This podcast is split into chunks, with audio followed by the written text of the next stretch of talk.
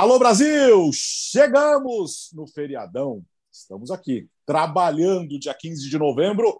Podcast Futebol no Mundo, edição de número 55 está no ar para falar de seleções classificadas à Copa do Mundo. Seleções que estarão na repescagem. Tem muita coisa para falarmos nessa próxima hora de podcast. Leonardo Bertozzi, feriadão, estamos por aqui, Léo. Tamo sim, Alex. Um abraço para você, Gustavo, Biratã. Vamos juntos. 55 edições de podcast Futebol no Mundo. Eu tô com a minha planilha aberta aqui desde a semana passada, preenchendo resultados, fazendo contas aí do sorteio da Copa, da, do sorteio das repescagens, que é uma parte tão legal quanto acompanhar os jogos. E, bom, pelo menos uma poderosa, que é Portugal, vai estar na repescagem hum. em março. Ou eu deveria dizer, nas repescagens, porque atenção, Agora você tem que eliminar dois adversários é. para estar na Copa do Mundo e é um jogo só. Então, antes você podia perder o primeiro jogo da repescagem e se classificar vencendo o segundo. Agora não. Se você estrear na repescagem perdendo, você vai para casa ver a Copa pela televisão. É, aliás, tem, tem, tem uma seleção poderosa também que não vai contar com o seu principal jogador na repescagem. Então, vamos falar. Gustavo Hoffman, e aí? Tudo bem, Alex? Bertozzi, Biratã, fã de esportes, um grande abraço. Esses últimos dias foram sensacionais, né? Na Europa, na, na CONCACAF também, a gente vai falar da seleção dos Estados Unidos, na África, emocionante a reta final da, da, das eliminatórias na África também, enfim. Olha, eu, eu sinto muito porque não gosta de futebol de seleções hoje em dia, viu? Porque eu gosto demais. Eu sei que todos nós aqui gostamos demais. E aí, Bira?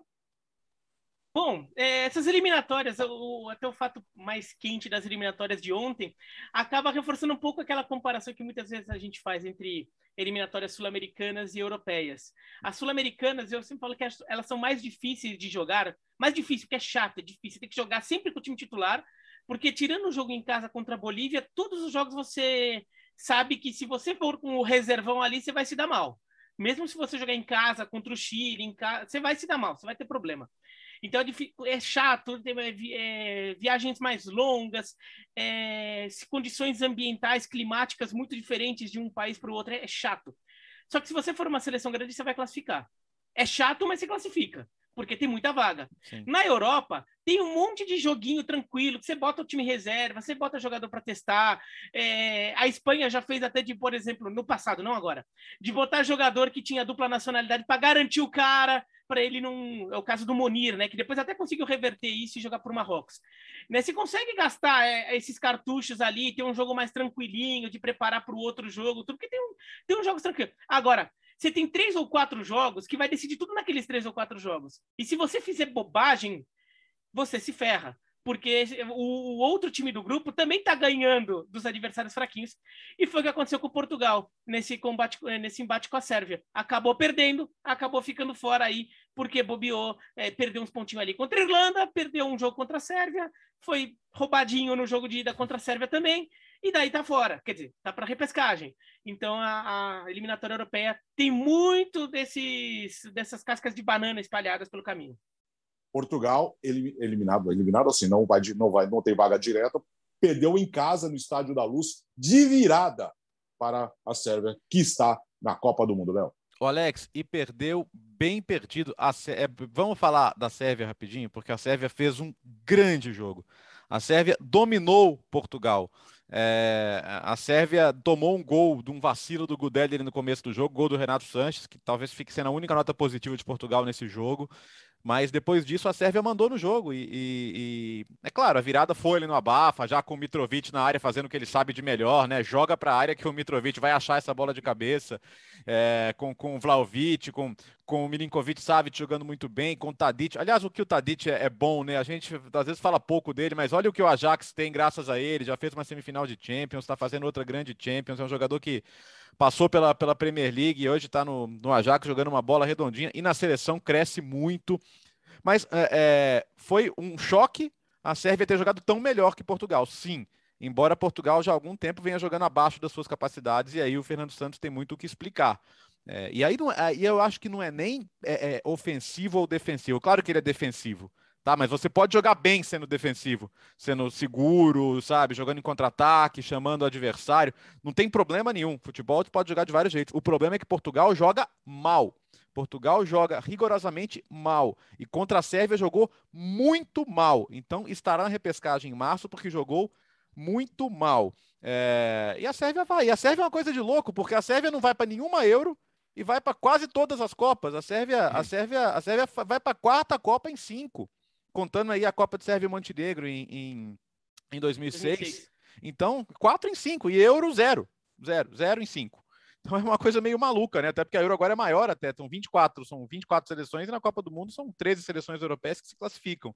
Mas os caras foram muito bem nesse jogo decisivo e merecem estar na Copa do Mundo. E queria destacar o personagem que é o técnico, o Stojkovic, né?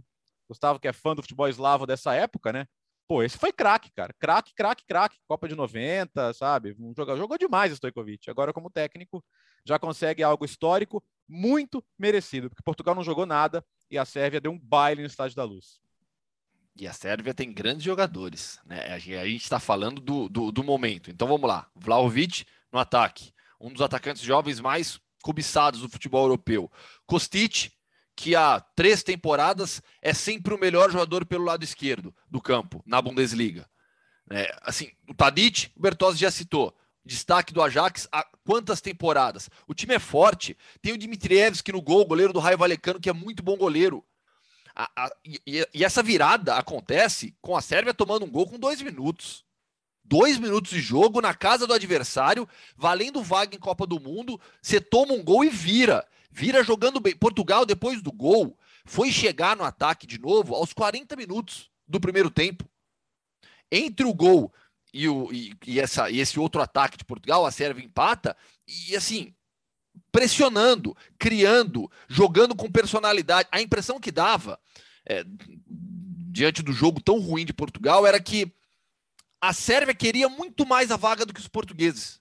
A impressão que passava era essa, porque a seleção sérvia brigava, lutava, muito melhor organizada, e Portugal lá, posicionado é, é, taticamente na sua fase defensiva, só o Renato Sanches brilhando. É incrível que um time que, que tenha o Cristiano Ronaldo tenha tão poucos ataques no adversário, é, valendo vaga em Copa do Mundo. A gente, a gente não está falando de um jogo normal de fase de classificação.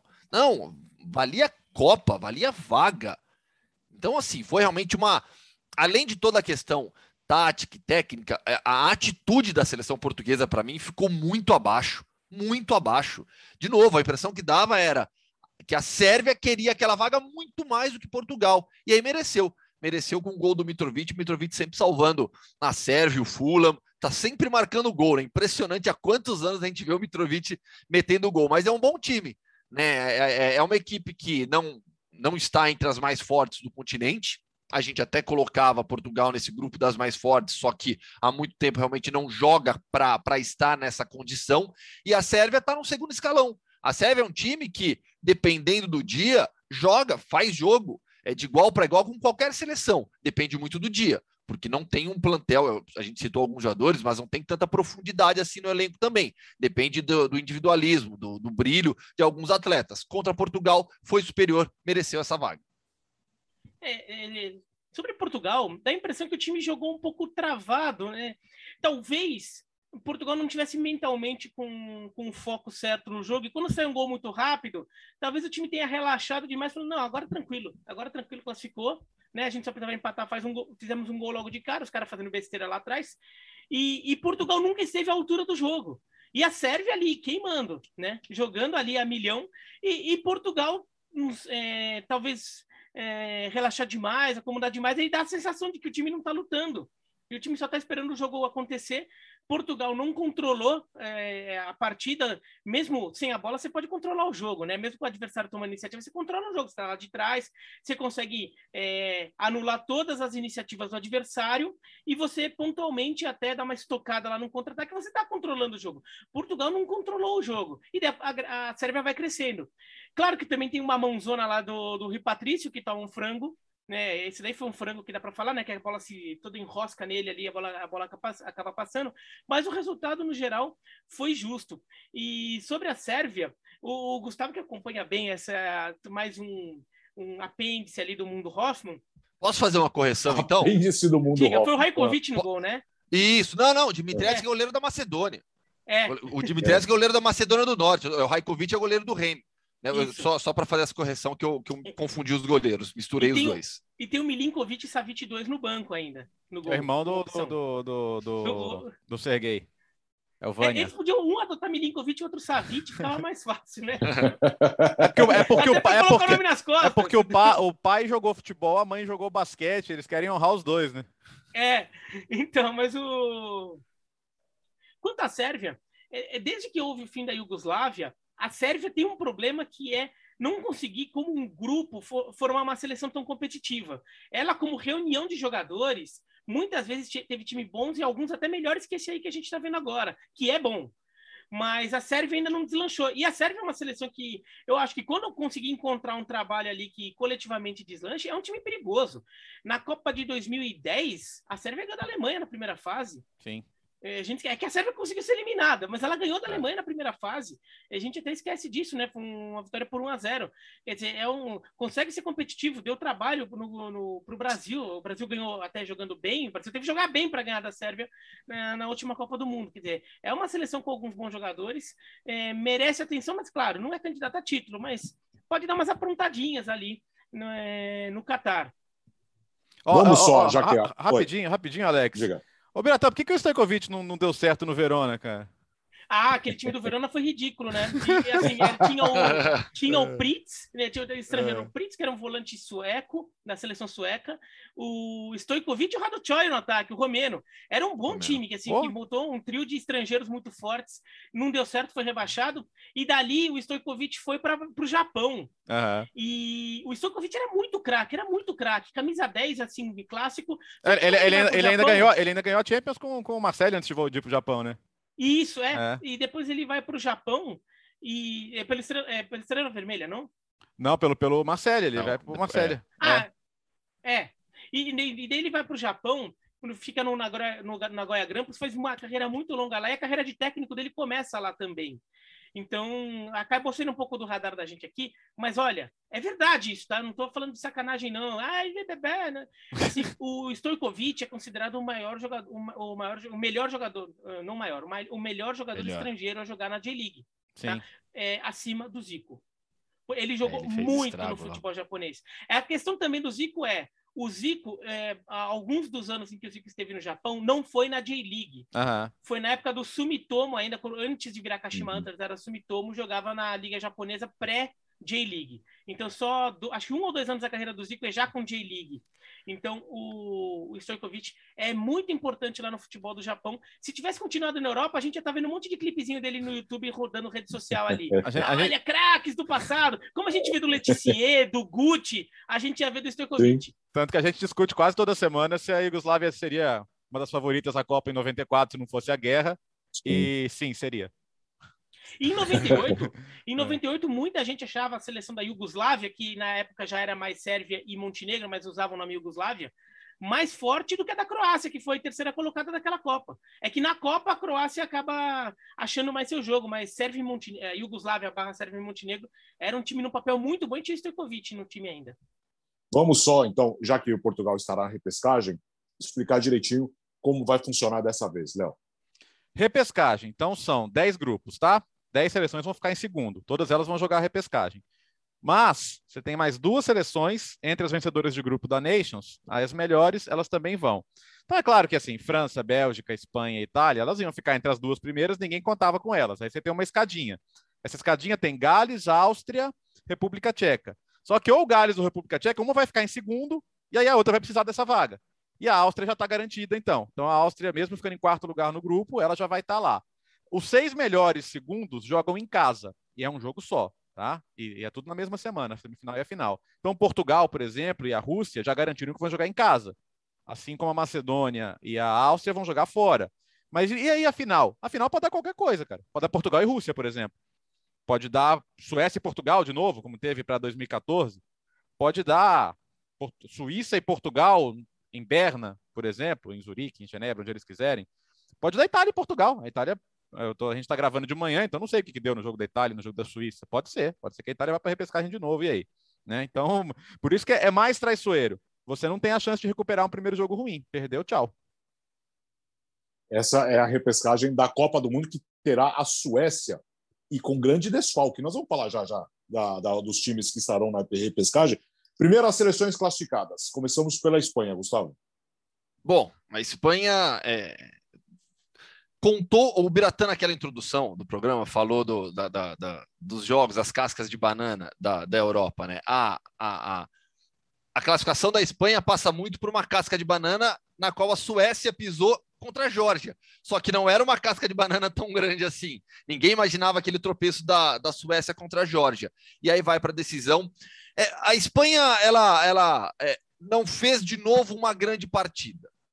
Né? Mas a Suécia ficou muito abaixo. Surpresa na escalação, com o Ibrahimovic no banco de reservas, entrando só no final.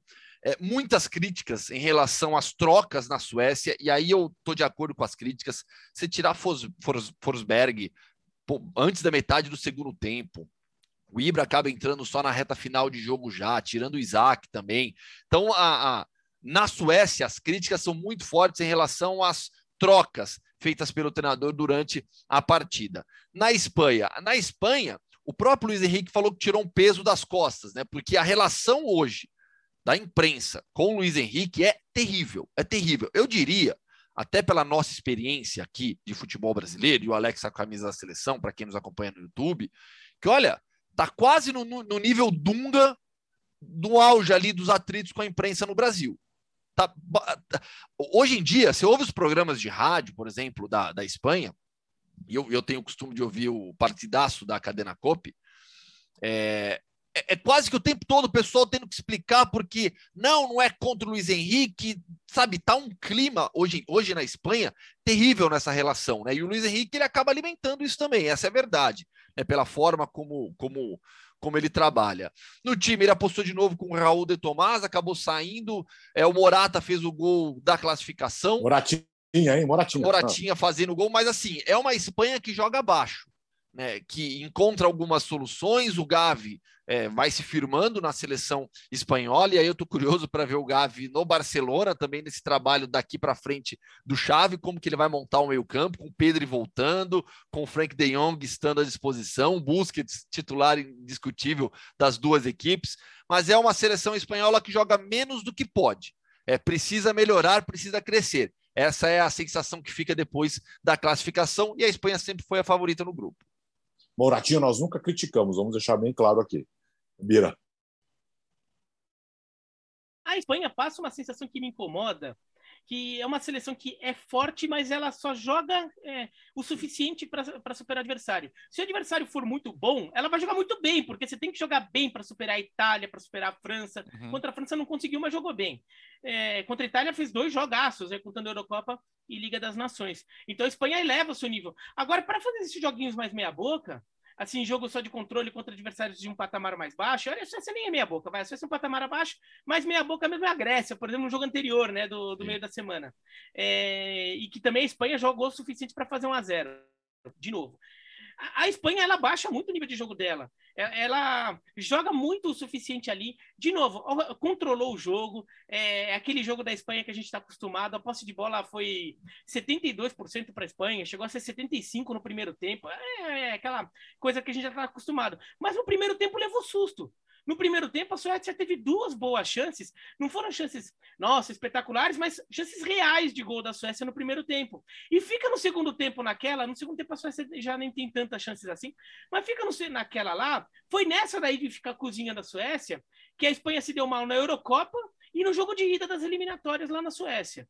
Né, que ela acaba empatando um na Eurocopa e perdendo o outro, porque ficou cozinhando a Suécia e a Suécia aprendeu a jogar contra a Espanha aprendeu a entender que a Espanha joga desse jeito e vamos jogar dentro disso. Foi parecido Suécia... com o jogo da Euro, Birata. Foi muito parecido foi, com o jogo da Euro. Foi muito parecido, foi muito parecido. A, a, a, Suécia faz escolhas ruins, isso acaba atrapalhando, mas a Suécia pegou a Espanha nas eliminatórias da Euro, depois na Euro, e agora nas eliminatórias da Copa. Então são dois times que se conhecem muito. E a Suécia já não liga mais. Não, a Espanha vai ficar com 75% de posse de bola, eu sei. Não tem problema. É, eu vou ter que tentar produzir o máximo com o pouco que eu vou ter ela acabou não conseguindo. Mas a, a Espanha passa muito susto nesses joguinhos. Passa muito susto. A Copa do Mundo passada, a Espanha se deu uma por causa disso. Jogou bem contra Portugal, mas aí contra Irã, Marrocos e, e Rússia foi aquele, aquela coisa toda lá que ó, o futebol não rolava e acabou eliminada. Esse que é o alerta da Espanha, mas acho que é um time, quando joga tudo o que pode, é muito forte. É, mas aí, só, só, só assim, a, a, a, esperança também é que a Espanha não teve jogadores importantes, né? Para mim, hoje o melhor jogador espanhol é o Mikel Oyarzabal. É, ele foi, é desfalco, tá machucado, tá desfalcando já a Real Sociedad há um tempo. O Ferran Torres, que na seleção espanhola tem arrebentado, tem sido decisivo, também foi desfalque. Só para, assim, ao menos a Espanha ainda olha é para frente tem, tem jogadores importantes. Né? Tem, tem Pe Pe Pedri, que a Espanha cometeu aquele é, crime Pedri. de deixar o Pedro sem férias, né? A coisa bizarra, né? O cara joga Euro, joga Olimpíada, volta, não tem pré-temporada, nada. Então é óbvio que ele tá mal né? Puxa vida. E o Ansu Fati também, torcer para ele estar tá bem, né? O Ansu Fati é um jogador que pode é. fazer muita diferença numa Copa do Mundo. Enfim, eu acho que a Espanha chega como uma força a ser respeitada no Mundial. Mas a Suécia não tem perdão, né, gente? Perder para a Grécia hoje já é, já é difícil de perdoar. Perder para a Geórgia não dá. Era, a, a Suécia tinha condição de ter chegado a esse jogo classificada. Não era nem jogando por empate, não, era classificada e, e, e, que fosse só a Georgia ganha, pelo menos jogando pelo empate, vai, que aí o jogo fica diferente também, é. mais tenso. Mas acho que esse jogo já. Esse, esse jogo, então, por isso esse já é eliminatória da Europa. Os jogos podem. Você pode ter seleções favoritas, mas a última rodada vai ter muitos jogos tensos. E, e esses jogos em especial, Espanha, é, Portugal e Sérvia, Espanha e Suécia, foram tensos. Porque, cara, é, é, um gol e você tá. Você vai precisar tirar mais dois times para ir para a Copa. Então é, é, é, é, é pegado. A, a, Suécia. Claro, a Suécia já virou rato de repescagem, né? Perdeu para Portugal para 14, depois ganhou da Itália, coisa grande em 2018. Mas também, a, pra, pra, acho que para a Suécia não é um impacto tão grande estar na repescagem. Assim. Vai, sacode a poeira e vai.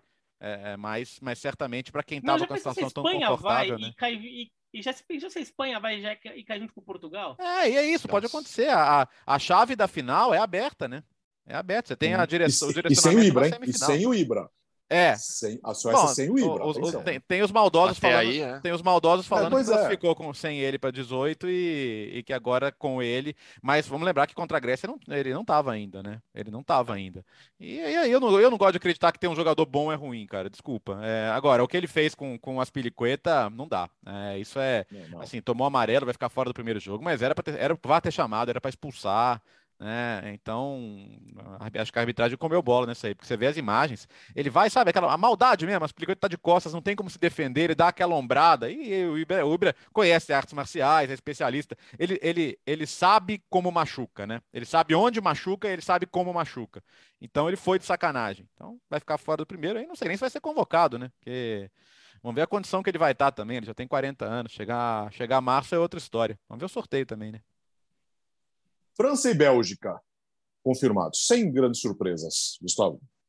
Bom, França com atropelamento não foi nem a maior goleada da rodada, né? A Alemanha fez nove em Liechtenstein, mas a, a, a França fez oito no Cazaquistão, com quatro do, do Mbappé. No papel, é a melhor seleção do mundo, é o melhor time do mundo. É, nem sempre se comporta em campo como o melhor time do mundo. A própria Copa do Mundo de 2018 não foi uma França avassaladora, né? Mas hoje é uma França que tem Mbappé mais experiente, Benzema no ataque é melhor do que o Giroud. A impressão que passa é um time mais forte do que em 2018. Mais experiente, mais cascudo, é, tomou pancada na última Euro, aprendeu com isso e vai chegar muito forte na Copa do Mundo de 2022. Pelo estilo de jogo, pela forma como pensa o futebol de Didier Deschamps, nem sempre é essa França de pressão, de uma França ofensiva que a gente gostaria de ver, mas no papel é o melhor time, Alex. Eu, eu, eu vejo o futebol mundial hoje de seleções é, sem nenhuma equipe sobrando. Não tem nenhum time sobrando no futebol de seleções hoje. Há um grupo de seleções favoritas. Eu acho que esse grupo a gente vai refinar um pouquinho ainda nesse um ano até o Mundial. Né? Portugal, que a gente colocava tranquilamente nesse grupo é, até dois, três meses atrás, agora a gente já vai aos poucos tirando. Como vai chegar a Bélgica? A França, obviamente, está e é a primeira colocada nesse grupo, é quem é, é, encabeça, vai levando todo mundo. Vamos ver, vamos, a gente vai ter que ver a forma, o individual de alguns jogadores em 2022, mas é o melhor time no papel, sem dúvida alguma, enquanto a Bélgica é uma equipe mais envelhecida, que vai para 2022 como é, a última oportunidade para alguns desses jogadores do que a gente chamou tanto nesses últimos anos, geração belga, é a última chance de um título. Né? Vertonghen, por exemplo. Vertonghen não vai ter outra Copa do Mundo. Né? Outros ali terão, mas é, é uma seleção que acho que vai em um, em um, um, um, hype né, um pouco abaixo do que 2018, mas com condição de jogar de igual para igual com qualquer seleção. Até no programa de sábado, ESPN FC, o Biratan estava também, né? É, a gente falou, meu, se a, a, Bélgica jogar amanhã com qualquer seleção do mundo, qualquer, né? Escolhe uma que você acha, acha mais forte. Você acha que não tem jogo? Você acha que a Bélgica não joga? É isso, em Copa do Mundo são sete, sete partidas só, depende muito de cruzamento do seu grupo. Então, França é a melhor e a Bélgica querendo confirmar a sua força ali também. É sobre a Bélgica o que chama atenção. Eu até fiz esse levantamento é, sobre os times. Daí eu peguei os times que jogaram é, nessa última rodada não contam os jogos de ontem, tá? Porque eu fiz esse levantamento justamente para o ESPN FC que eu fiz junto com o Gustavo no, no sábado. Eu, não, acabei não passando esses dados no programa, mas eu fiz o levantamento e eu, eu, não joguei fora. então, então vem aqui o, o, os dados aqui exclusivos em primeira mão no, no podcast Futebol no Mundo. É, eu peguei o, as formações dos últimos jogos de cada seleção, menos a da Alemanha. A da Alemanha eu peguei a do jogo da classificação contra a Macedônia do Norte porque a Alemanha já estava classificada, então é, é, poderia não, não jogar é, necessariamente com suas principais escolhas no, no, último jogo que ela fez, o jogo contra a Liechtenstein, no caso. Então, a Bélgica tinha a média de idade de 29,9 anos. 9 não é 9,9 meses, é 9,9 décimos, vai. Porque, então, a Bélgica tinha praticamente 30 anos de idade, o time titular da Bélgica. É, Portugal tinha 28,9, Brasil 28,8, Itália 28, ah, Argentina 27,9, França 27,4, já dois anos e meio mais, novo, mais jovem que a Bélgica, a Espanha 27, a Alemanha 26,9, a Inglaterra 26,9. A Bélgica é com alguma folga a seleção mais velha dessas aí. É, Portugal fica um pouquinho perto, mas Portugal tem o Cristiano Ronaldo que jogava muito a média para cima. É, o Brasil tem o Thiago Silva também, que joga um pouco a média para cima. Mas então você vê como a Bélgica, que era a, a, nova geração, já não é mais tão nova assim. A geração já está. é a velha geração já. Começa a deixar o cenário. E dos jogadores belgas, eu peguei a idade que alguns deles terão na próxima Copa, Copa, Copa do Catar. O Courtois vai ter 30, o Vertonghen 35, o Meunier 31, o Witzel 33, o De Bruyne 31, o Eden Hazard 31, o Mertens 35, o Alderweireld 33 dos que vão ter menos de 30, Tillemans 25, Januzaj 27, Carrasco 29, Trossard 27, o Torgan Hazard 29, o Dendonker 27 e o Lukaku 29. Então, mesmo os que têm 20, tem ó, o, o, o Lukaku 29, o Carrasco 29, quer dizer, na outra Copa é 33 ou 32, dependendo daí de, de quando ele faz aniversário. Mas então, já, já, quer dizer, não tem nenhum jogador muito jovenzinho pintando nesse time. Jogador com 22, 23 anos. A renovação belga não está sendo tão boa. O que é de se esperar? A Bélgica é uma seleção, é um país que tem gerações boas, como teve a dos anos 80, 90, depois de uma baixa, agora veio outra e talvez esteja começando a, a, a ter uma baixa. Nesta Copa ainda está forte. Na próxima Euro, envelhecido, mas ainda dá. Mas já, né? A outra Copa eu já acho difícil. Ah, sobre a França, é, é, é claro, ah, o Cazaquistão é fraco, ok, mas a França já andou muito recentemente empatando com o Bósnia em casa, empatando com a Ucrânia, são seleções melhores que o Cazaquistão, claro, mas lá atrás já empatou com o Luxemburgo, isso antes de ser campeão mundial, é bom lembrar. É, ou seja, a França volta e meia se complica, né? E, e, o que eu gostei desse, desse, desse pós-euro, quando foi uma grande decepção e o Deschamps ficou muito pressionado, é que a, é, eu acho a França está tá conseguindo explorar muito o seu potencial ofensivo. Então hoje você tem o trio de ataque ali com o Benzema, mas ter também o, o, o Theo Hernandes, né, que é um espetacular ala. Às vezes você tem uma variação que, que um dos zagueiros pode fechar a lateral e o Coman vira um, um, um ala pelo outro lado também. É, é muito forte. A questão é, isso vai ser equilibrado para um jogo grande, né? Porque eh, a transição defensiva desse time não é exatamente uma maravilha, né? Pode ser uma coisa bem, bem complicada em algumas situações. Mas assim, como material humano, cara, não tem igual a França. Não tem. A França não, a França não tem uma posição fraca praticamente. Então é, é, é um luxo, né? Se o Deschamps fizer o trabalho direitinho, e acho que a França é uma dessas, dessas seleções também que às vezes cresce quando o jogo pede, mas que às vezes é meio, é meio ruim de ver. Mas eu acho que nesse aspecto, acho que está mais legal de ver. Acho que esse, essa formação bastante ofensiva da França tá, tá bacana de ver.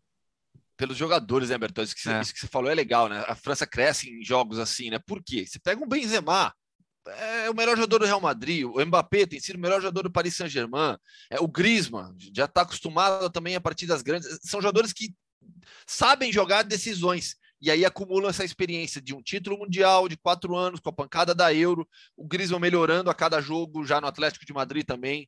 Então é realmente timaço. Ô, Gustavo, está chateado? Está triste? Pela Rússia? Rússia. Não, não porque, não porque a Croácia, eu adoro a Croácia, adoro a seleção hum. croata, adoro o país. Split é uma cidade sensacional. O clima que a torcida da Croácia criou para o jogo foi algo maravilhoso, espetacular, no estádio Poliud, que é um estádio sensacional. O estádio fica na beira do mar Adriático, meu. É assim, é um dos locais de estádios mais bonitos do mundo, tranquilamente.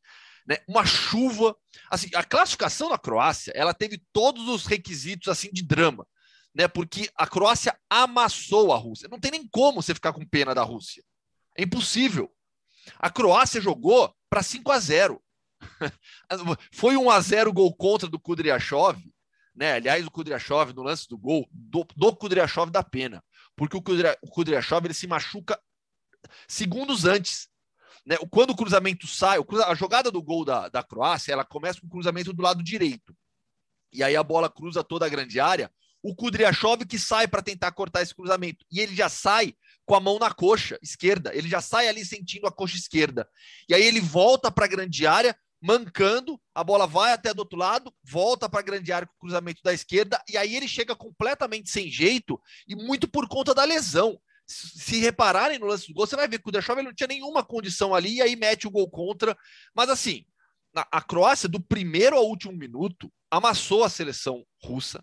É um time muito superior. É um time com uma quantidade de talento. A gente falou da Sérvia, né? A Croácia ali nos Balcãs é a melhor seleção, é atual campeão do mundo. Tem Modric, tem o, o, o tá vendo? Eu tô, misturando os jogadores das seleções. Né?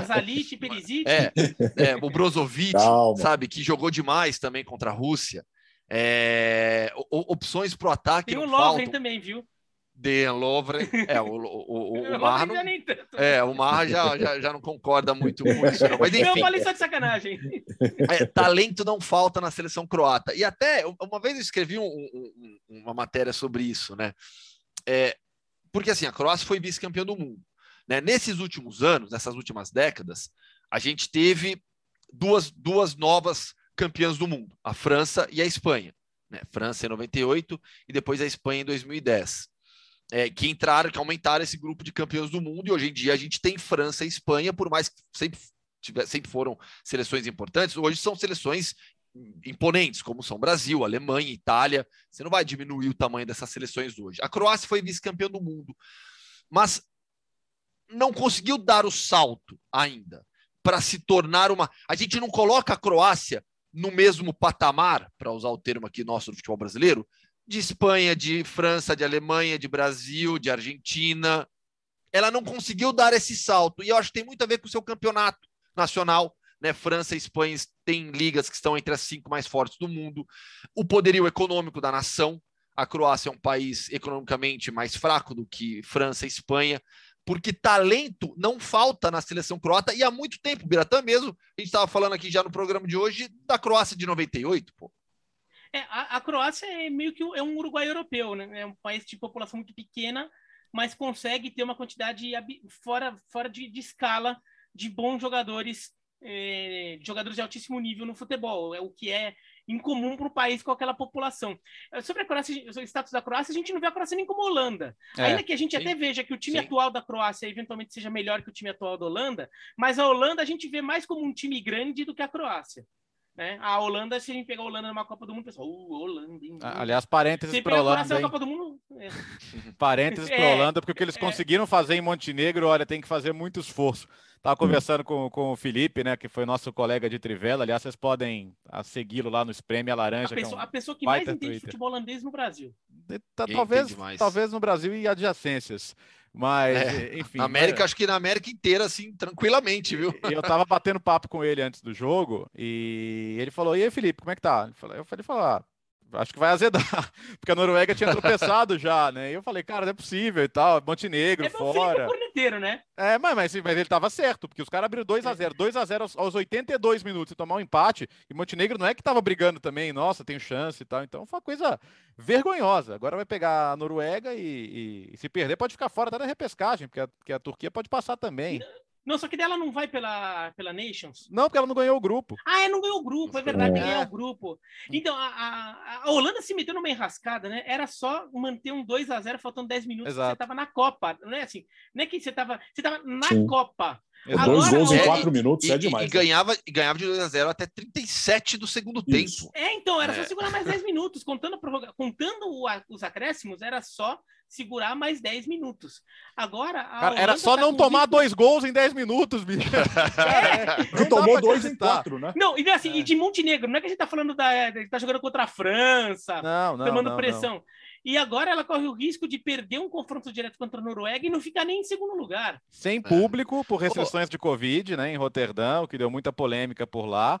E pode acontecer. Tudo bem que a Noruega não tem o Haaland, e a Noruega... Nossa, eu vi o jogo da Noruega com a Letônia, deu uma dó, cara. Mas assim, sabe? 24 chutes no gol, mas não conseguiram fazer Foram um gol, cinco. velho. Foram cinco finalizações certas, É, sabe? Desse, desse É, montão. Um exato, negócio foram assim. 24 ao todo, mas 5 na direção. Gol anulado, faltando 10 minutos por impedimento. Nossa, foi um drama, né? Mas esse jogo Holanda e e Noruega vai ser também bastante dramático. Acho que no final das contas a Holanda passa, mas que drama, hein? Porque 18 você ainda poderia falar ali, ah, entre safra e tudo mais, mas esse time da Holanda conseguir entregar uma vaga seria uma das vergonhas. Assim, eu- a gente sabe que a gente é muito comedido para usar essa palavra, mas nesse caso da Holanda não teria outra, né? E seria a segunda Copa seguida, né? É. É, é um desastre pro país. Já a Macedônia, Ah. né? É, pois é, vamos, vamos para a repescagem agora no grupo da Alemanha. A Alemanha é classificada já né, há muito tempo. Agora, na repescagem, vai a Macedônia do Norte e a Romênia fica no caminho, sabe? Para quem nos acompanha no YouTube, visto a camisa da Macedônia do Norte, é que atrás tá Parabéns. Pandev, viu? Nome do Pandev, aliás. Pandev. Se a Macedônia do Norte for para a Copa, pô, tem que levar o Pandev, né? Eu sei que ele se aposentou depois da Euro, mas imagina, Macedônia do Norte classificado e o Pandev não vai para a Copa do Mundo? Vai estar com 50 anos já no ano que vem, estou zoando, mas assim, imagina o Pandev não ir para a Copa e a Macedônia estar lá, vai ser difícil de qualquer modo. É, A Macedônia do Norte é uma dessas equipes, aí a gente fala muito sobre isso aqui na- no podcast, de um escalão inferior, mas que tem jogadores que atuam em grandes ligas. Isso ajuda demais, né? O Pandev não está mais com a seleção, sempre foi a referência, mas você tem o Alios, que hoje já não está mais jogando na Inglaterra, né? Está jogando lá na, na Arábia Saudita, mas você tem o Enis Bardi, jogador do Levante, na, na, na Espanha. Aí sim o Dmitrievski, né, goleiro do Raio Valecano. Então, assim, você tem jogadores que atuam em ligas importantes e puxam o nível para cima. A Romênia era a favorita no início dessa, desse grupo, pela geração que tem hoje em dia, melhorando, mas a Macedônia do Norte em campo conseguiu resultados expressivos. E, e- e dá para afirmar, pela pontuação, que o que fez a diferença, porque ali, qu- quando você pega os jogos com a Islândia, a Islândia acabou é, sendo um diferencial na reta final porque segurou é, o empate com a Romênia na, na rodada anterior. Né, e a Macedônia do Norte fez seis pontos e ficou com a vaga. Mas o que fez a diferença para a Macedônia do Norte foi a histórica vitória na Alemanha. O 2 a 1 na Alemanha, na classificação final, fez toda a diferença. Aquele resultado histórico que colaborou. Aquele resultado foi, foi- fe- fez bem para todo mundo ali, porque ajudou a derrubar, o- derrubar o Joaquim Love e para a Macedônia do Norte, na pontuação final, a deixou na frente da Romênia. É, Esse foi um grupo que ficou bem maluco, porque até a Armênia chegou a brigar pela vaga em determinado momento. A Armênia chegou a liderar esse grupo no comecinho, né? Depois que a Macedônia ganhou da, da Alemanha. A Alemanha ficou um pouquinho para trás, eh, foi logo na primeira rodada. Então a Armênia chegou a liderar o grupo, a Armênia sentiu falta de fôlego. E, e teve esse jogo importante também, né, Gustavo? Era um confronto direto entre a Armênia e Macedônia do Norte, os dois times com 12 pontos na Armênia, e a Armênia tomou de 5 a 0. E daí É. a Macedônia do Norte Atropelamento. né? é, daí a Macedônia do Norte, é, com esse resultado, acabou é, passando a Romênia, porque a Romênia empatou com a, Islândia, como você falou. Agora, tem, tem esses países europeus que às vezes aparece com alguma boa campanha em eliminatórias e já tem um, um, um- a- a- já- às vezes muitas vezes a gente já fica imaginando não será que agora vai, vai começar a brigar e às vezes é só também um momento Uhum. né? Aquele momento que é naquele, naquele ciclo de dois anos da, da eliminatória ou da Euro da Copa que, que tudo se ajeitou e o time foi. Eu não vejo a Macedônia do Norte virando uma Croácia, uma Sérvia, sei lá, que vai ficar brigando por vagas em, em grandes competições com frequência. Não, este time se encaixou bem e está brigando para classificar. É, é, algo como a Bósnia, talvez, o Biratã, de 2014. Bósnia, Sabe que tinha o Edin Dzeko, né? Como, ah, como grande pra, estrela. Pra, lembra que a, lembra que a Letônia jogou Euro? É, Lembra que mas, a Letônia jogou Euro? Mas, mas assim, é, é, bom lembrar, a participação da Macedônia na Euro se vai por um caminho paralelo né, da Nations, que era, era a última divisão, né? Então a Macedônia ela não, ela não precisa ganhar de grandes seleções para estar tá lá. Agora até ganhou da Alemanha, por isso está na repescagem, como o Gustavo já pontuou. Mas eu não consigo imaginar a Macedônia eliminando duas seleções mais fortes que ela para estar tá na Copa é do Mundo. Acho que só só tá aqui nessa repescagem já é legal, mas vai jogar fora de casa o primeiro jogo ainda, então não. É, vai ter, vai ter que ser aquela coisa um pouco de é. acaso do mata-mata. É, é, seria, é, seria assim, épico. Ah, segurou, passando os pênaltis, aquelas coisas, assim, um, pega, pe, pe, pega, pega a Escócia na primeira semifinal e a Escócia adoraria empatar um jogo desse 0 a 0 e perder nos pênaltis. É. mas não sei, vamos ver, vamos ver, vamos ver. A Escócia já tá na repescagem, inclusive, né? A Escócia que foi a Euro, mas não vai à Copa desde 98. Vamos agora sair da Europa, vamos para as eliminatórias da CONCACAF. Para variar, Estados Unidos bateu o México mais uma vez. Uh, mas o grupo. Tá, é, bom, os dois estão classificados para a Copa do Mundo, mas nesse momento o que interessa é a terceira derrota seguida do México para os americanos. Gustavo. Pois é, mais um 2 a 0 né? A torcida até cantou de novo na, nas arquibancadas. Aliás, a escolha do, do, do, local foi, foi algo estratégico, é pensado pela Federação dos Estados Unidos. Por quê? É, é, é difícil para os Estados Unidos jogar nos Estados Unidos é, com maioria na, nas arquibancadas diante do México, por conta da torcida latina, por conta da, da, da alta população de, de, de mexicanos ou filhos de mexicanos, netos já, né, várias gerações. Então, a, a, foi a dedo ali a escolha por Cincinnati para jogar um estádio de 20 e poucas mil pessoas, onde a população latina não fosse tão grande, e conseguiu. O clima no estádio era totalmente pró-Estados Unidos. A torcida do, do, México era bem pequena, todo mundo ali espalhado, não teve concentração de mexicanos em nenhum setor do estádio, né? todo mundo bem espalhado, e a maioria foi americana mesmo, e a torcida apoiou do início ao fim. É, Alex, foi um jogaço, um 2 a 0 é de alto nível. As duas seleções, a gente está aqui falando de, de, Macedônia do Norte, outras equipes que têm alguns jogadores atuando em grandes ligas. Olha Estados Unidos e México. Olha Estados Unidos e México. Jogadores é, de destaque em ligas importantes. Pulisic saindo do banco, se recuperando fisicamente, se tornou decisivo, fez um gol, é, o, o, o 1 a 0 para a seleção dos Estados Unidos. Técnico Greg Berhalter ele aposta em uma renovação, ele acredita nessa renovação e vai fazendo muito bem esse trabalho. Tyler Adams jogou demais, demais, demais. Jogador do Leipzig, que cresce a cada temporada, que ele tem um QI de jogo impressionante. O Tyler Adams, a gente já viu no Leipzig, jogando na ala direita, no meio-campo, na zaga, faz várias funções nessa seleção dos Estados Unidos. Foi o primeiro homem de meio-campo, responsável pela saída de bola, as coberturas defensivas. Então, assim, jogo de um nível, de uma intensidade que, ó, de, digno de, de, grandes jogos da América do Sul e da América e da, e da, e da Europa também. Até estava falando com o Biratã um dia desses, acho. É, pelo nível que a gente tem visto nas eliminatórias africanas, né, tirando o Brasil e a Argentina e as principais seleções da Europa, Estados Unidos e México jogam o melhor futebol do mundo, sabe? Para a gente fazer aquele escalonamento de seleções pela oferta de talento, né?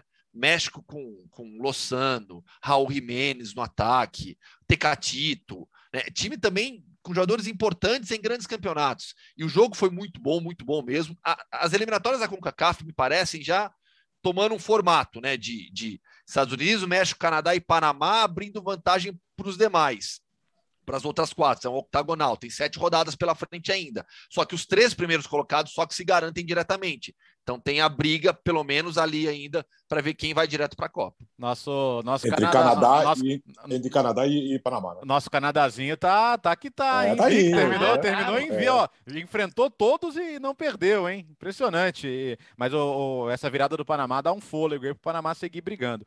É, é, o Gustavo citou o Tyler Adams, né? Esse meio campo, Adams, McKenny e Yunus Musa, pô, os caras os cara jogam na Bundesliga, na Série A e na Liga. Então essa essa discussão do do, do de, de, começar. Primeiro, existir formação de jogadores dentro da MLS, o que é uma novidade em relação aos outros esportes americanos, né? Não, não existe categoria de base. Eles estão trabalhando com coisas parecidas com isso, time satélite, academia e tal, e é importante. E aí da prematura para a Europa também, não é prematura, é cedo.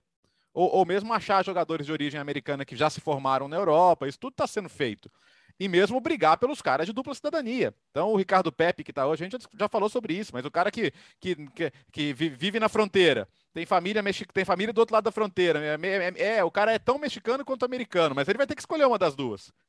Então, que esse cara escolha os Estados Unidos, né? então, eles, sido, eles, têm, eles têm sido muito ativos nisso aí, procurando os caras de dupla cidadania, porque é isso, é um cara que não só poderia não estar tá com você, mas está contra você. É. E, e o Pepe do... É. escolheu mesmo, né? Que ele treinou nas duas seleções sub-17, né? Exato, exato. Então ele acabou escolhendo os Estados Unidos e começou muito bem, inclusive. Mas, assim, três, três vitórias seguidas. Nunca um técnico do México tinha perdido três jogos seguidos oficiais, né? De competição. E foi Nations League, foi Copa Ouro e foi agora eliminatórias da Copa. Então pode chamar de freguês mesmo, cara. Tata Martino, freguesão dos Estados Unidos, não tem jeito. E, e ganhar no México, que é bem ranqueado, subiu os Estados Unidos no ranking. Então você está vendo os Estados Unidos com a possibilidade de estar tá numa Copa até como pote 2. E aí a possibilidade, né, de, de bem. Ah, foi, foi feio não ia 2018, claro, mas acho que o, o futuro é bem promissor, tá? É, é, não, não vai ser disputado com as outras, né? E, e aí a gente está confirmando algumas coisas. Costa Rica em fim de geração, Honduras também, aquele momento bom ali de participações consecutivas passou. Então a gente, a, a Jamaica está começando a reconstruir uma seleção. O, o, o Michael Antônio estreou agora, fez, fez um belíssimo gol até, mas é, essa é uma geração que talvez vá se, vá se já para o próximo mundial, é, com jogadores que, que têm com os britânicos de dupla cidadania, né? Que eles começaram a buscar mais agora. Mas é, acho que no mínimo essa briga Canadá-Panamá aí vai ser boa. Uh, agora dizendo. Oi, diga. Eu vou falar dos Estados Unidos sobre outro jogador aí que que poderia jogar por outra seleção é o Timothy Weah. O Tim é. Weah, filho do Jorge Weah. Ele nasce em Nova York, mas pô, o pai é liberiano, a mãe é jamaicana. Ele pai não é só liberiano, o pai é presidente da Libéria. É presidente da Libéria, é. é. Se precisar, se precisar da cidadania, consegue fácil, né? Nasceu, ah, nasceu em Nova York, não é liberiano. Ah, consegue. Se ele conseguir quiser a cidadania, ele consegue fácil. E e, e, ele morou na França também, na infância dele, na juventude dele, então ele, eu imagino que ele tivesse condições de ter a nacionalidade francesa, se fosse o caso. Ele passa na, na base do, do Paris Saint-Germain, por exemplo. E, e, ele joga pelos Estados Unidos e foi um jogador importante nessa partida contra, contra o México. E, e essa escolha de Cincinnati, que o Gustavo falou, é, não é, já, já virou um negócio meio comum porque os Estados Unidos eles adoram fazer amistoso contra o México no Arizona, no Texas, porque vai ter muito mexicano. Pega aquele estádio enorme ali, 100 mil lugares, estádio de NFL, bota 100 mil uhum. pessoas, 80 mil mexicanos barulhentos ali. Fatura com e eles. Muitos, e muitos desses mexicanos, e muitos desses mexicanos são americanos já de nascimento, uhum. alguns são imigrantes, mas muitos já são americanos de nascimento, já nasceram no, nos Estados Unidos, mas continuam tendo o México como seu time de futebol. A, a, o, eles são torcedores do time da, da seleção mexicana. E assim, tem todo esquema entre eles ali, para os mexicanos, que para os torcedores da seleção mexicana nos Estados Unidos, para ficar indo para lá, para cá, tem todo um esquema já é, é, todo arrumado lá com agências, com empresas que, que trabalham com esse público para ficar viajando pelos Estados Unidos atrás da seleção mexicana quando joga em território americano. Agora, quando o jogo é para valer, eles botam em Ohio. Antigamente eles botavam no estádio do Columbus Crew, que, é, que era um estádio é pequeno, né? menor, né? pequeno. Mafra foi, o primeiro, né? foi o primeiro estádio é, específico para futebol da Major League Soccer. Foi construído para isso. Eles usavam estádios da NFL e de futebol americano universitário. Né? E, e, os Estados Unidos começou a ganhar lá. Foi aquela onda dos doce a começou ali. E eles começaram a fazer é, os jogos ali. Só que agora esse estádio fechou porque o Columbus Crew usa como centro de treinamento que eles inauguraram um novo estádio, então eles foram para Cincinnati, que não é tão longe, no mesmo estado, então já Ohio virou meio que o alçapão americano para jogar contra o México em eliminatórias de Copa. Alçapão americano, gosto. Uh, vamos falar do nosso quintal aqui, o destaque para o Chile, né, Léo? Falando em três vitórias seguidas, a seleção chilena também vem de três vitórias seguidas, e aí está ali no G4 para classificação direta entrou para a briga, né? Entrou para a briga. Ah, conseguiu vencer o Paraguai fora de casa e agora recebe o Equador no que é um jogo crucial, né? O Equador conseguiu um resultado importante, quer dizer, venceu a Venezuela como esperado, mas ainda assim importante. Deu uma destacada ali no terceiro lugar.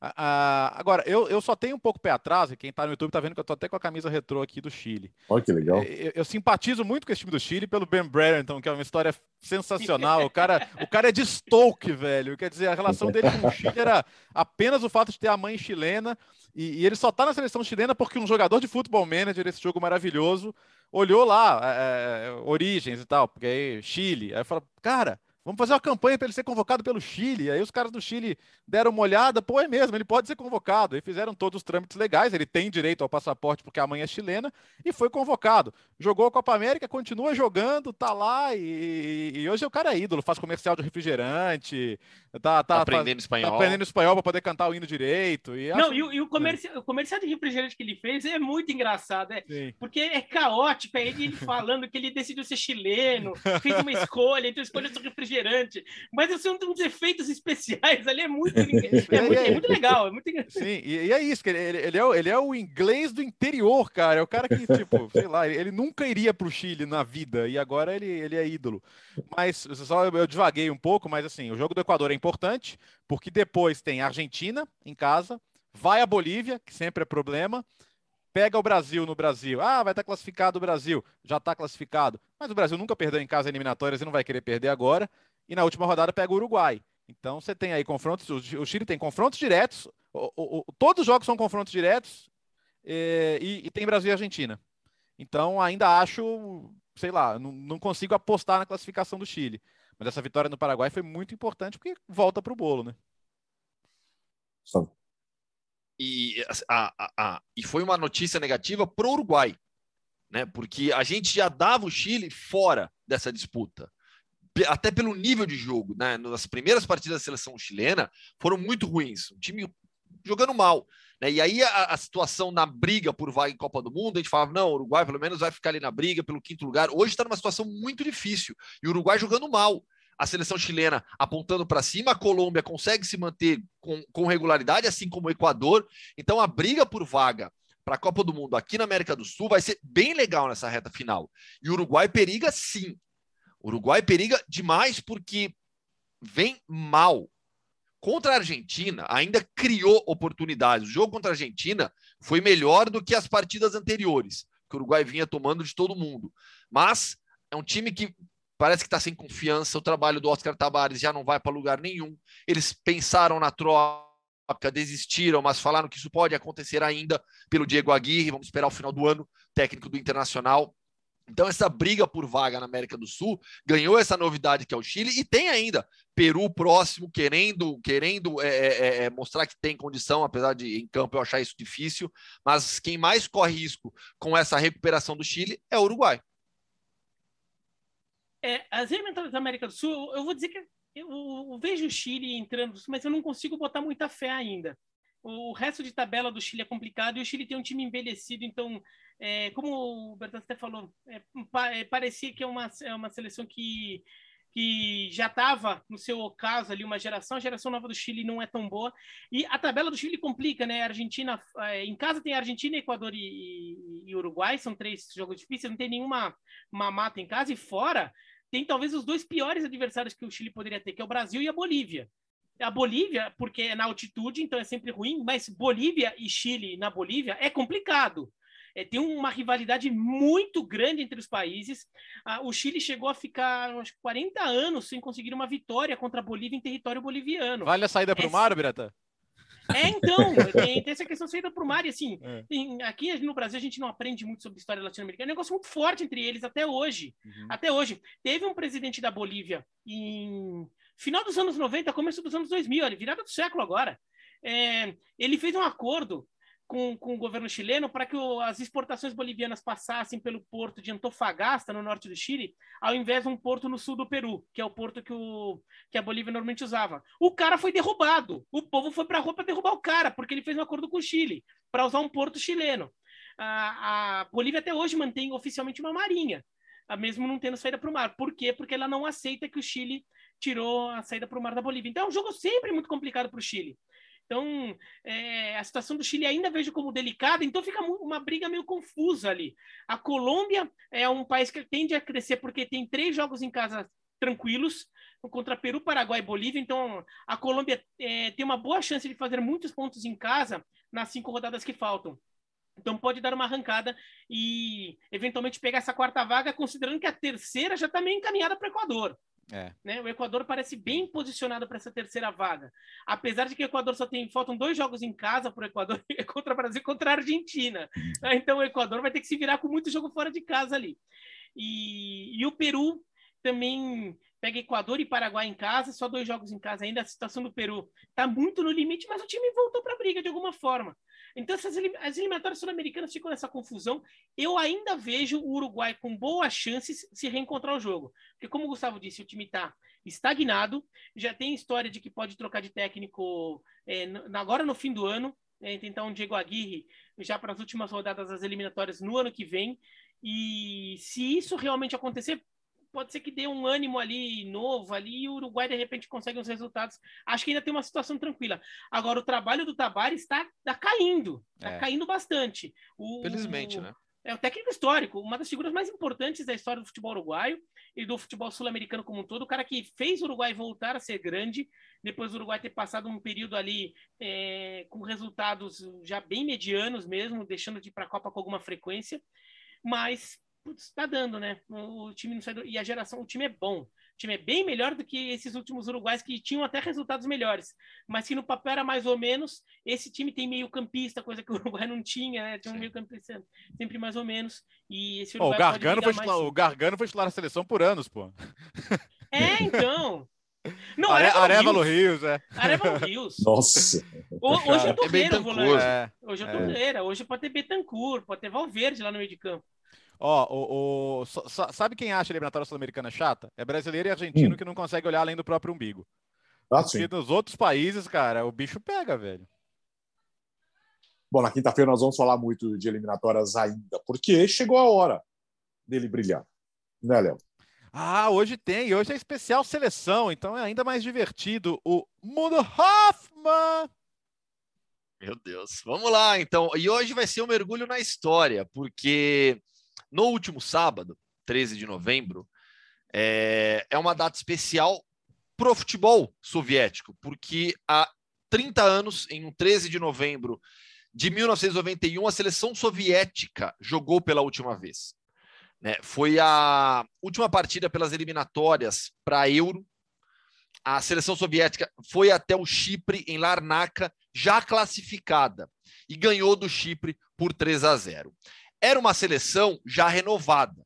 Né? Vale lembrar que na, na Euro de 88, a Rússia, a União Soviética foi vice-campeão do mundo. Aliás, é, fala-se pouco dessa final de 88, porque ela reuniu dois dos maiores técnicos da história.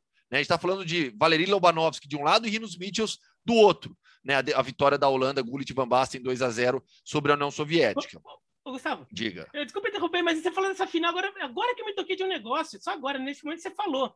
Juntou o cara que foi o, o mentor do futebol de posse de bola. Sim. Né, que foi o mentor do Cruyff, que do, do Guardiola, tudo, toda aquela escola que surgiu com o Rinos Mitchells, contra o Valery Lobanovsky, que é o cara que foi o mentor do futebol de pressão que os Sim, alemães é. que os alemães acabaram é, desenvolvendo muito nos últimos anos, que é a escola do Klopp, no final, porque os alemães aprenderam a partir de jogos contra os times soviéticos do Lobanovski. Sim, que utilizava muito a ciência. Ele é um dos, ele é, ele é considerado no futebol o, o grande precursor da utilização da ciência, de novas ideias no futebol e ele era técnico da seleção soviética, ele sai e é substituído pelo Anatoly Bichovets, que foi o técnico da seleção soviética nessa despedida, em 13 de novembro de 1991, 3 a 0 sobre o Chipre, fora de casa. Era uma equipe que já bastante renovada, ainda tinha nomes da, da, da final da Euro, tinha o Mihaly, tinha que o Protasov, mas já tinha Igor Shalimov, Mostovoy, é o Karim, que depois foi para o Chelsea. Você já tinha uma nova geração soviética chegando. O jogo é em 13 de novembro. Naquele momento da União Soviética, já havia um clima político muito complicado. Quatro meses antes, houve aquela tentativa de golpe de Estado dos militares na União Soviética, o golpe de Estado que não deu certo, e que, no final das contas, fortaleceu a imagem do Boris Yeltsin dentro da União Soviética. O episódio do golpe de Estado, quatro meses antes, ele fortalece demais o Boris Yeltsin e enfraquece o Gorbachev. O Boris Yeltsin depois se torna o primeiro presidente da Rússia. É, o Anatoly Bichovets, ele deu uma entrevista para a agência F da Espanha por conta dessa data, né, nesse final de semana, e ele disse né, que ninguém imaginava o fim da União Soviética. A gente sabia do momento político conturbado, até a F nessa matéria recupera a manchete do Soviético Sport, né, o Soviético Sport, do dia seguinte, falando que a, União, a, seleção da União Soviética representa bem os valores do país, diferentemente da situação política que não é boa. Então, assim, todo mundo sabia do momento tenso no país, mas não acreditavam, nas palavras do Bichovets, no fim da União Soviética. A Lituânia já tinha, foi a primeira república a se declarar independente, o processo já estava acontecendo, mas oficialmente ele acontece a dissolução da União Soviética, pouco mais de um mês depois, em 26 de dezembro de 1991, no dia anterior no dia de Natal, a bandeira soviética é, é, é, recuada, eles tiram a bandeira soviética do Kremlin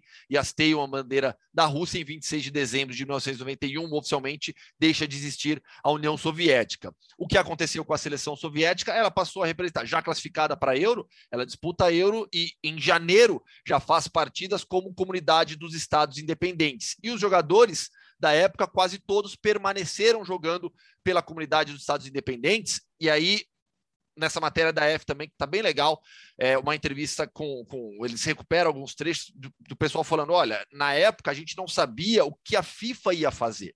Então, muitos eles ficaram é, em dúvida se a FIFA reconheceria as suas novas seleções, seus novos países, digamos assim. Por isso que muita gente quis ficar também jogando pela comunidade dos Estados Independentes mais tempo e depois ficou jogando pela Rússia também, aí por outras questões. Mas foi uma data marcante, 30 anos do último jogo Inclusive, da seleção é, soviética. A comunidade de Estados Independentes disputa a Eurocopa de 92 com esse nome, disputa, e disputa também os Jogos Olímpicos de 92. É, na, na, Euro, na, Euro ela empata, é, na Euro ela empata com a Alemanha e Holanda, e aí depois toma um 3 a 0 da Escócia que impede a classificação. É, ela ia classificar é, nesse grupo e acaba é, sendo eliminada por uma derrota da Escócia. E na, né, nas Olimpíadas, ela lidera o quadro de medalhas como comunidade de estados independentes. E Sem ela hino, tava, com a sinfonia, tava... a sinfonia número 9 de Beethoven como hino. É, e, foi, e o processo foi meio jato, né? É. E, e, ela já estava sorteada na Copa do Mundo. O grupo da comunidade de Estados Independentes já estava sorteado nas eliminatórias para a Copa do Mundo. Só que daí, então ela entra é, como comunidade de Estados Independentes, só que daí joga como Rússia. Só que daí com dois ou três jogadores ucranianos, inclusive nesse processo que o Gustavo é. falou, de eles preferiram ficar porque não tinham certeza. Eu não sei se de repente algum também já não não tinha algum vínculo até com a, com a Rússia, porque claro. era tudo um país só, então as pessoas iam de, de lá para cá e de repente cria vínculo com outra região. A comunidade de estados independentes, que até hoje existe como uma organização política entre as ex-repúblicas soviéticas, tirando as três do, do país báltico, do, do, do, Mar Báltico, né? Ó, o, é, Letônia, Lituânia e Estônia. O meu jogador favorito da, da comunidade de estados independentes era o, era o que era ucraniano, né? Depois, de, depois jogou muito tempo ainda pela, pela seleção da Ucrânia, foi até técnico da, da Ucrânia por um período. E ele, pô, eu gostava dele eu, lembro da Olimpíada de, de, Seul, né? Que ele, que ele jogou muito contra, contra o Brasil, inclusive na final. Ele, ele, ficou fora da Copa de 90 e fez muita falta ali na Copa de 90. Mas ele é um desses caras da transição, né? Um dos caras que depois da separação jogaram não pela Rússia, mas, mas por outro país, né? Sabe quem, quem, quem também é esse caso? O Valeri Karpin. Ele é estoniano mas ele opta por jogar pela Rússia. E ele, inclusive, marca o primeiro gol da seleção russa depois de todo o processo do fim da União Soviética e o fim da seleção como comunidade dos Estados Independentes, o primeiro gol da Rússia é marcado pelo Valery Karpin, que é o atual técnico da seleção. Esse time, você tá com essa escalação da União Soviética fácil aí? Porque você estava falando aí os jogadores, eu não sabia se você tava Não, eu estava de cabeça, só não tô com a escalação inteira na mão, não. Aquela seleção tinha, aquelas primeiras seleções russas dessa transição, Dobrovolsky, também o meia, e o Carini, que você mencionou, que jogou no Chelsea, ele era o goleiro da União Soviética, é. que ganhou a medalha de ouro nos Jogos Olímpicos de 88 em cima do Brasil. E o Dobrovolsky fez o gol do título, o gol da medalha de ouro da União Soviética em cima do Brasil. Um gol de pênalti, um pênalti cometido pelo André Cruz. Quem, quem é. também faz parte desse processo de transição, eu, eu, não sei se, se, no jogo ele está, mas é o Stanislav Cherchesov, que era goleiro reserva. E, e era o, é o, o ex-técnico, né, antes do, do Valery Karpin também. União Soviética, Dazaev, quem viu, viu? O, o goleiro bom, viu? Nossa Senhora, como jogava. Ole, Oleg E Levi acha, então? Oleg Salenko, quem viu, viu. E só viu aqui naquele verão. Só um jogo. Tava um Um jogo. Vambora, vai. Segunda-feira, feriadão, estamos aqui. Opa, caiu de novo. Opa, já vai? Deus, o microfone. É, quer ir embora, o microfone quer ir embora. Então vamos. Bom feriado para vocês. Tchau, Léo. Valeu, até quinta-feira com 56. E aí, geralzão, porque vamos ter mais classificadas e mais drama. Você estará no ESPN. Não, você estará no linha de passe nessa segunda-feira, certo? Certo. Então aproveite, aproveite o, o, o dia e a tarde no feriado. Valeu. Gustavo e ESPN FC daqui a pouco. Para quem está vendo, para quem assiste os canais ESPN e ESPN FC nesta segunda-feira no feriadão e ESPN FC todo dia às três da tarde com o Luciano Amaral. Tchau, Gustavo. Tchau, valeu, gente. Vamos almoçar. Tchau, Bira. Tchau, tchau. E eu vou estar azucrinando o Gustavo nesse NFC.